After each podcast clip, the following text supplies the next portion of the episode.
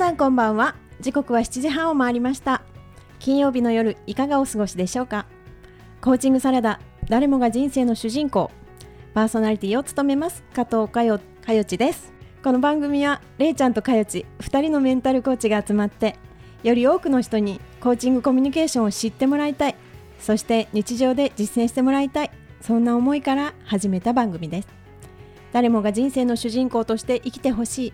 それが私たちのお願いです。それでは相方のれいちゃん自己紹介お願いします。はい皆さんこんばんは。海外駐在ママのための私らしい幸せライフエディターをしています湯本玲奈です。アドラー心理学をベースに本質的な生き方を追求する駐在妻駐在ママが夢や思いをどんどん叶えていくお手伝いをしています。よろしくお願いいたします。はいそれでは改めましてライフデザインコーチかよちこと加藤かよです。自然体のあなたが一番素敵。将来に迷っている女性が自分らしく自由に生きられるように心と居場所を整え生き方そのものをデザインしていくというサポートをしています。本日もよろしくお願いします。お願いします。ね、うん。あの今まで内緒にしてたわけではないんですけど、はい。触れていなかったんですけれどはい。ね私たち本日が最後の最後の日になっちゃうんですよね。はい。なんかね寂しいようねんなんか終わっちゃうと思うと寂しいですね。そうなんです。あのーねリスナーの皆さん私たち別に問題を起こしたわけではないんですなけれどいないないないないそういうことは突ない。然打ち切りではないんですながいないない。ちょうど1年経つので、うんうんうん。まあ、私たちも次のステージへということで、はい。あのね、この辺であのフェードアフェードアウトじゃないね。あのね。卒業ということそうですね。いい言葉だ卒業、はいそんな感じなので今日もあの私たち2人の振り返りを交えてお話ししたいと思います。それではコーチングサラダスタートです。広い宇宙の数ある一つ青い地球の広い世界で恋の想いが届く小さな島のあなたのもとへあなたと出会い時は流れる想いを込めた手紙も増えるいつしか二人互いに響く時に激しく時に切なく響くは遠く遥か彼方へ優しい歌は世界を変える。ほらあなたにとって大事な人ほどすぐそばにいる。にだけ届いてほしい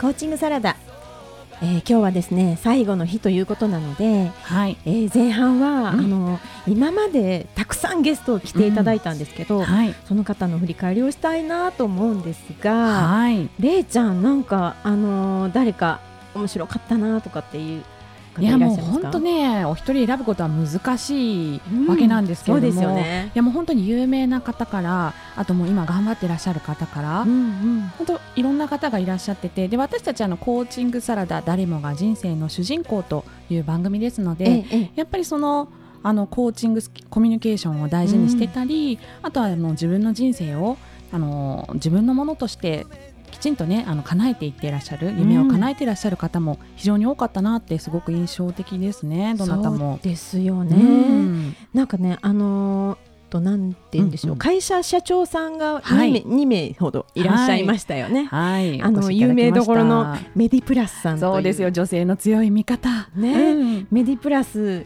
株式会社の、えー常吉さん。はい。もうこの女性としてもうなんか本当に尊敬っていうねでしたね。パワフルな生き方をされていてうん。であの今ねこのこう社会の中ではパワハラとかいうのがね、はいはい。言われてますけど、うん。このメディプラスさんの私感動したのは、ん。そのストレスオフ組織作り。うんうん。なんかグルーミングとかはい。居場所作りっていうありのをねましたありました。社内の中で取り入れられていて、うん。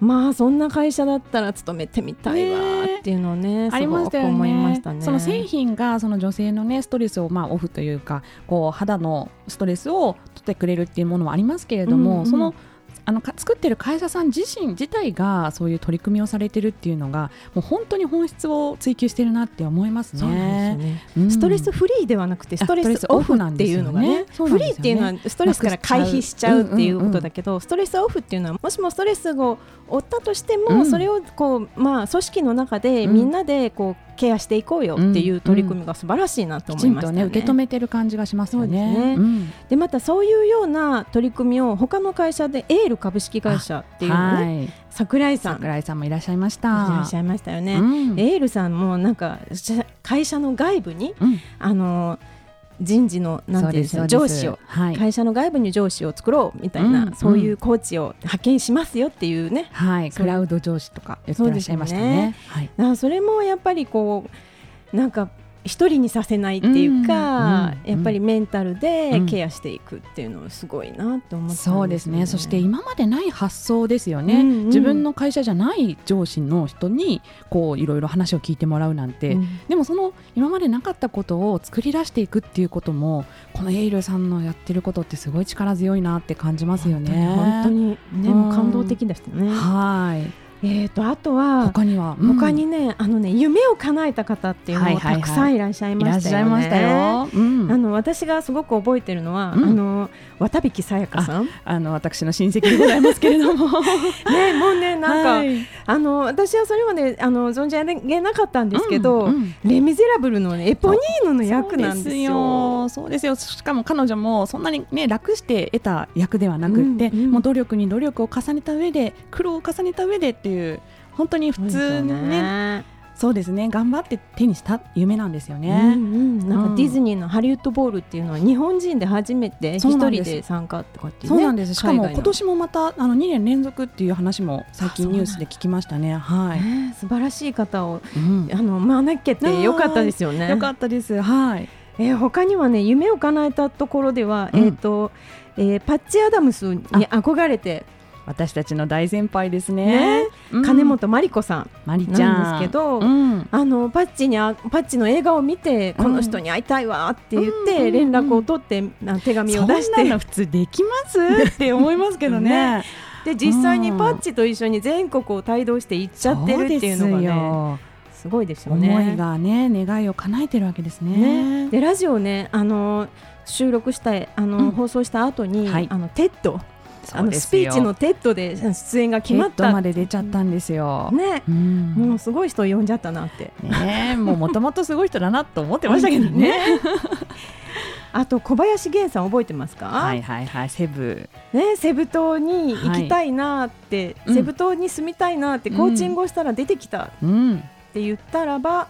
まあそのそこからねセブの方とご縁があってまあそのそうなんです。1か月後には向こうに住んじゃったみたいなね。行っていうこれも夢叶えちゃいましたですね。で源さんが言ってた私印象的だったのは、みはい。あの夢を叶えるには3つのコツがあるんですよ、と。うん。1つ目はワクワクすること。ワクワク。2つ目はイメージすること。イメージ。3つ目は言語化すること。それを言葉にする。ね。えそうですね。だからあれから私もやってるんですよ。そうなんですね。いろいろね。うんうんうん。そうするとなんとなく叶っちゃってるかな。あの私は些細なことですけどね。いいじゃないですか。まずは些細なことからですよね。うんうんうんね他にも、えー、そうですね。あのー小林真美さん。はい。あまみさんもいらっしゃってくださいました、ね、英語トレーナそうなんです。方なんですけど、うん。で、えー出版をね夢見ていたらよ。もう夢が現実になっちゃった。そうですよ。本を出されましたね。ね他にもねあのシーラさんですね、はい白ゆり白峰ゆり子さん。はい。自分のあの通訳として、あの、うん。ある、えー、とセミナーに入っていた時に、うん。そこで会いたかった人に会って、はい。でその人のセッションやりたいって言うと、なんか自分も叶っちゃったアクティングコーチですね。ね。うん。本当に、えー他には、えーそうですね、えーサラリーマンシンガーソングライター。私たちの仲間です。阿久津弘樹さん。はいいらっしねゃいました。なんか普通のサラリーマンかと思いきや、そうなんですよ、ね、CD で。出してね、うん。歌をちゃ歌っちゃってるっていうのまたいい声なんだこれが。もう本当ににねやっぱりこれも好きがねあの願いを叶えているっていうところですね。そうですね。うん。あと大物ゲスト。はい。山本周さんですよ。出ました もう今でも鮮明に覚えてますこの収録場所で。あのレモンかぶ弾丸 そう弾丸トークが飛んできたっていう。一番やかましかった放や送かましかったですね。ね、でもでもねその周さんからはうん。たくさん、あのねあの、うん。パーソナリティとして、うん。DJ として、うん。あの伝えるべきこととか、うん。考え方とか、うん。なんか打ち合わせの間とか、うん。その収録の後とか、うん。なんかたくさん教えてもらったなって、そうですね。ね思いますね。やっぱりプロから学ぶってやっぱり必要だなっていうのを感じましたね。はい。はい。あと、うん。あと橋中京子さんをあね、あの頑張らない介護っていう著者の方ですけど、はい。あのすごくねためになる本なんですけどね、うん。私もその本で救われた一人ですけれど、まあうん。うんきょんちゃんもまあ自分がね、うん。あの。えー病院医療という現場の中でね、あの医療の現場で働きながらはい。ご自身も3人のね、うん。おばあちゃんとすごいですよ。弟さんとお母さんを介護するっていうね。それを本にされうんた、ね、ぜひこの本読んでほしいなと思いますね本。当そうですね。いやもう本当その他にもですね、もうあの現役コーチをされていらっしゃるね、ホリスティックコーチの丸岡さんですとか、うんうんね思考デトックスコーチの石谷さんですとかね、もちろんあの私たちのコーチ仲間の小林愛ちゃんとかもいらしていただきましたし、ねはい。ああとねあの先生のための保健あ室私たちの仲間のねね真鍋時子さんもとかライフスタイルデザインコーチのザキミミミエさん、も来ていただきましたねね。はい。あとあれですね、カウンセラー仲間の方もいらっしゃってくださいましたね。キララ玲子さんとか。キララ玲子さんですねはい。あとはあそう乳がんを克服したはい我らの仲間、そうですねうんクミッピ、依田久美子さんも来ていただきましたしそうでしたね。はい、もう本当に大勢のねね方に来ていただきました。本当本当。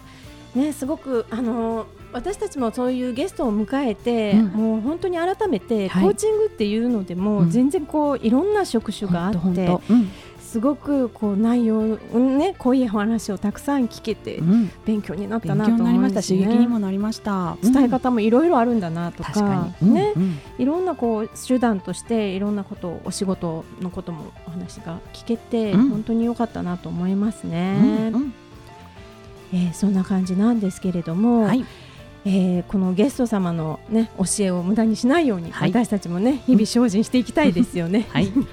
はい、で、えー、と後半ははい引き続き、私たちの今度は、えー、と活動についてお話ししていきたいと思います。はい。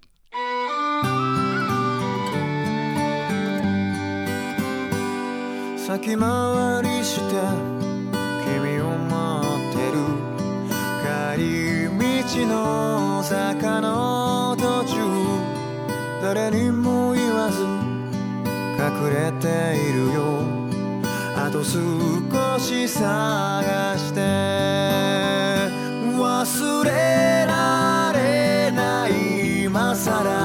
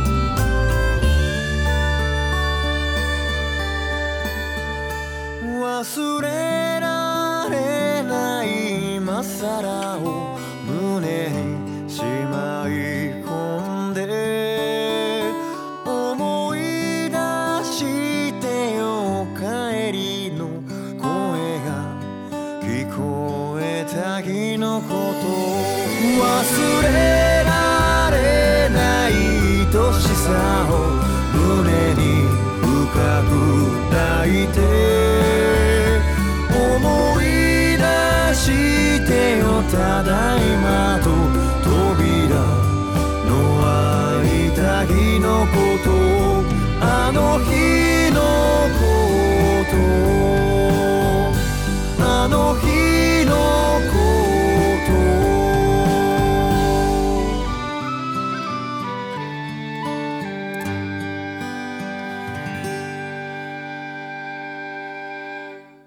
チングサラダ。いよいよ最後のコーナーです。名残惜しい感じ。ね1年続けてきましたが、はい。えー私たちの振り返りをねちょっとしたいなと思うんですけど、はい。れい。ちゃんはどんな感じでしたこの1年？そうですね。もう思い返せば、うん。その2018年のこの6月から夏ぐらいからの変化って私結構大きくてですね、いろんな新しいことを始めてで実はそれがすごく私の中でやりたいなって思えることだったり、うんうん。あのーすごく腑に落ちる腹の底からよしって思えることだったりしたんですよね。あそうです。私それ知ってる。なぜなられいちゃんのホロスコープを読んだので。あらーちょっと怖いけど。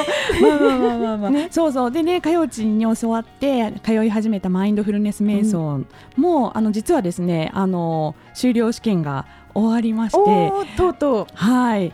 そうですね。この放送がオンエアされる頃にはもうあの資格を先生としての資格を持っているんですけれどうもなるほど。じゃあそれでもうどんどん教えていね。そうですいろんな人に伝ねえていけるね、はい、それもねこのコーチングサラダが始まって後に私は通い始めたんですよね、あとあのファスティングの方もあのこの放送が始まった後に実は自分自身が体験し、うん。でその深さ面白さにはまってでこう自分も学んでで今やサポートをしてもう結構十何名とかあの今サポートをしているところなんですけれども。うんもうその方々がすそう変化されたりあとやっぱり私はメンタルコーチというかライフコーチというか、ライフエビターというか、まあ、そのメンタルの部分もあの学んでいるものなので、そういった形でですねやっぱりこう自分の気持ちとか脳とあの体の関係だとか、うん。その辺もあのこうお伝えしながらサポートしているので非常になんかやりがいも持ってやってるところなんですよね。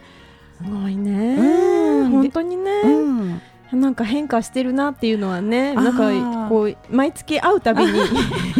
毎月会うたびに、うんうんうん。なんかいろんなことをこうチャレンジしてるなっていうのを私も見てましたね、あれいちゃんはね。ありがとうございます。でも本当このコーチングサラダでうん。お話しする、私いつも聞く側なのでコーチとしては、ですけれどもやっぱりお話しすることをこう学ぶというか、うん。ねあのーやっぱりこういう機会がないとなかなか話すって意識することがないので、うんうん。非常に勉強になりましたね。そうですよね。うん。私もこの番組で、あのー前にも別の番組やってましたけど、はいはい。それとはまた違う、うん。前はちょっともうちょっと大勢でやっていたので、あはいはいはいまあ、6名でやっていたので、うん。でも今回は2人っていうので、うん。あの考えないといけないことも多くて、うん。ね、企画段階で、そうですね。ね。だからそういう面では自分に足りないものを持ってる人を誘そうと思って れいちゃんを。いやいやいや誘ったんだけど私もう直感的に感覚的にすぐ喋っちゃうんだけど、うん。れいちゃんはすごくこうまとめてこう、すごいねあの綺麗に締めてくれるなっていうのがすごくあったので私としてはれいちゃんと組んだことで学べたこともすごくたくさんあった。そうでしたか。そうスケジュールのねあの管理とかもねもうどんどん先にこう組み立てていくって私が最も苦手とするところラジオじゃなくてもですねそれはね。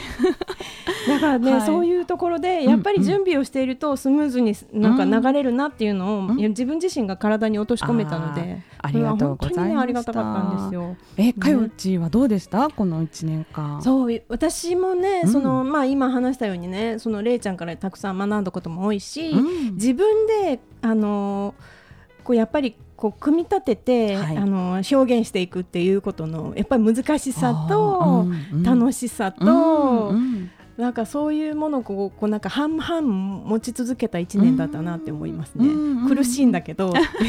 あまたラジオ来る。あ。ー何喋ろう。あでもあーって思いながらも、うん。やっぱり放送終わった後は、はい。あーなんかわちゃわちゃしたけど、うん。まあ楽しかったなっていうのがね。ねえいやもう本当にこう収録の時はうん。こう結構緊張したりとか、あとうまく言えなかったりとかすることももうここにいる名ディレクターのおかげでそうですよ。非常に高品質なものを仕上げていただいて、ね。ラジオで聞くときは本当楽しみでいつも、うんうん。思ってました。そう私もこの1年はね自分の活動としてはあのグループコーチングもできたし。あそうでしたね。あのあとはアドラーの講座もあのやっていたし、はいあとそのアドラーを伝える人をうん育てていくっていうのにも力を入れた、すごいですね。後継者ですよ後継者。ね、それで今ねココラボクラブっていう月はい1でやるのも、うんまあまああ今ね7回目とかなって続けていられるのでうんまあそれもねそのサポートの人たちがいるおかげっていうのもあるしーうんまあすごい楽しいなってすごくうん最近は思っているんですよね。そうなんですね。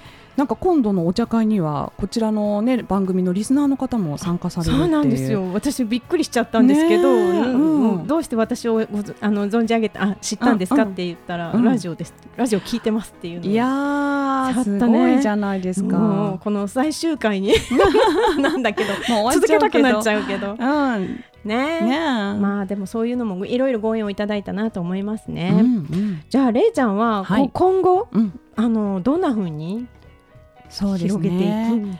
くそうですねね。やっぱりこのコーチングは私にとってはなんかこう言語みたいなものだと思っていて、うん。あのまあ英語とかねあのフランス語みたいな感じで皆さんそれを言葉自体が目的じゃなくて言葉を通して何を伝えたいかとかっていう言語ってそうじゃないですか。なので私にとってはコーチングはやっぱりコミュニケーションの手段だと思っているので、うん。このコーチングの自分のスキルを使って、まあ、そのファスティングであれ、うん。あとはやっぱりさっきあのゲストの方で夢を叶えてらっしゃる方非常に多いなって思ったんですけども、うん。そのお話聞いた時すごい私もワクワクするんですね。やっぱりあの自分が応援している方が夢を叶えることに対して私非常にワクワクする人間なので、うん。それをですねちょっと今仲間とオンラインサロンの仲間と一緒にですね形にしようと思っていてですね。はい。まあ、あの具体的にはこうあのコミュニケーションの言葉じゃなくて、うんうん。まあ、ノートという形であのそこのノートにいろんなものを書き入れていくことでどんどん夢が叶っていくっていうものをこの仲間同士で作ろうかなって思ってるんですね。すごいいいじゃないそれ。はいへー。まあ、なので本当に普通のあのママだったり普通のあのサラリーマンの方でも別にコーチングっていうとちょっと敷居高いなんて思ってる方でも、うん。まあ、書店に行ってちょっと手にしたそういったノートから自分の夢が叶っていくことが増えたらもう本当世の中どんどん夢が叶う人多くなってくるんじゃないかななんて思っていて、うわすごい。これは将来販売する目的があるわけですね。あの将来的にはそうしていきたいなって思ってますね。うんうん。すごいすごい。うん。絶対叶うよそれ。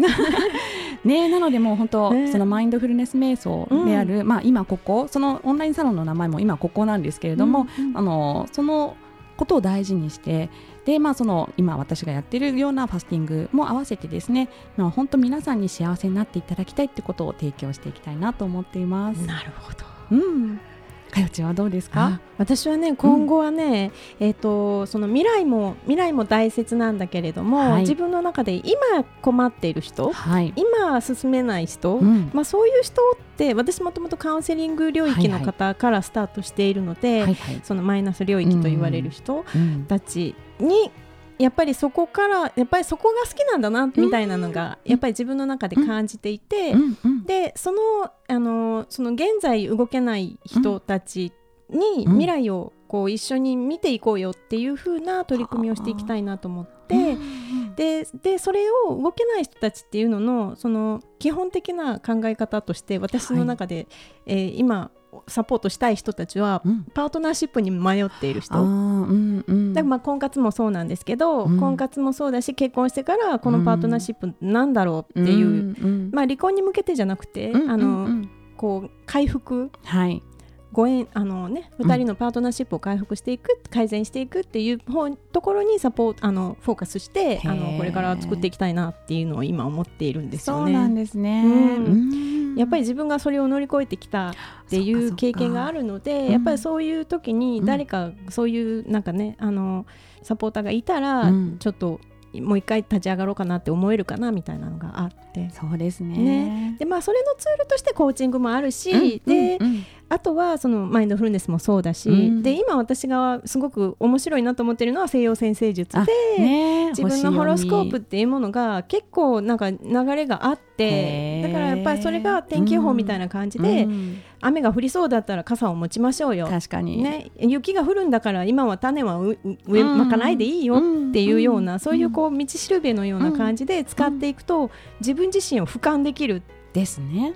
という感じなので、うん。今あのちょっとそれを取り入れたコーチングをあ面白い。50人コーチングといって今無料で始めたんですよ。いいですね。年末までおで50人ぐらいの計算でうん。今や、あのはじ募集を始めたので、うん。ぜひねあのラジオのお聞きの皆さんもねね。あのちょっと調べて加藤佳代でひらがなで調べていただくと、そのご案内がお出ていると思います。星読みコーチング。星読みコーチングですね潜在意識変革コーチングですそれですね。というので出しているので、はいぜひ検索してみてください、はいお役に立てると思いますうんうん。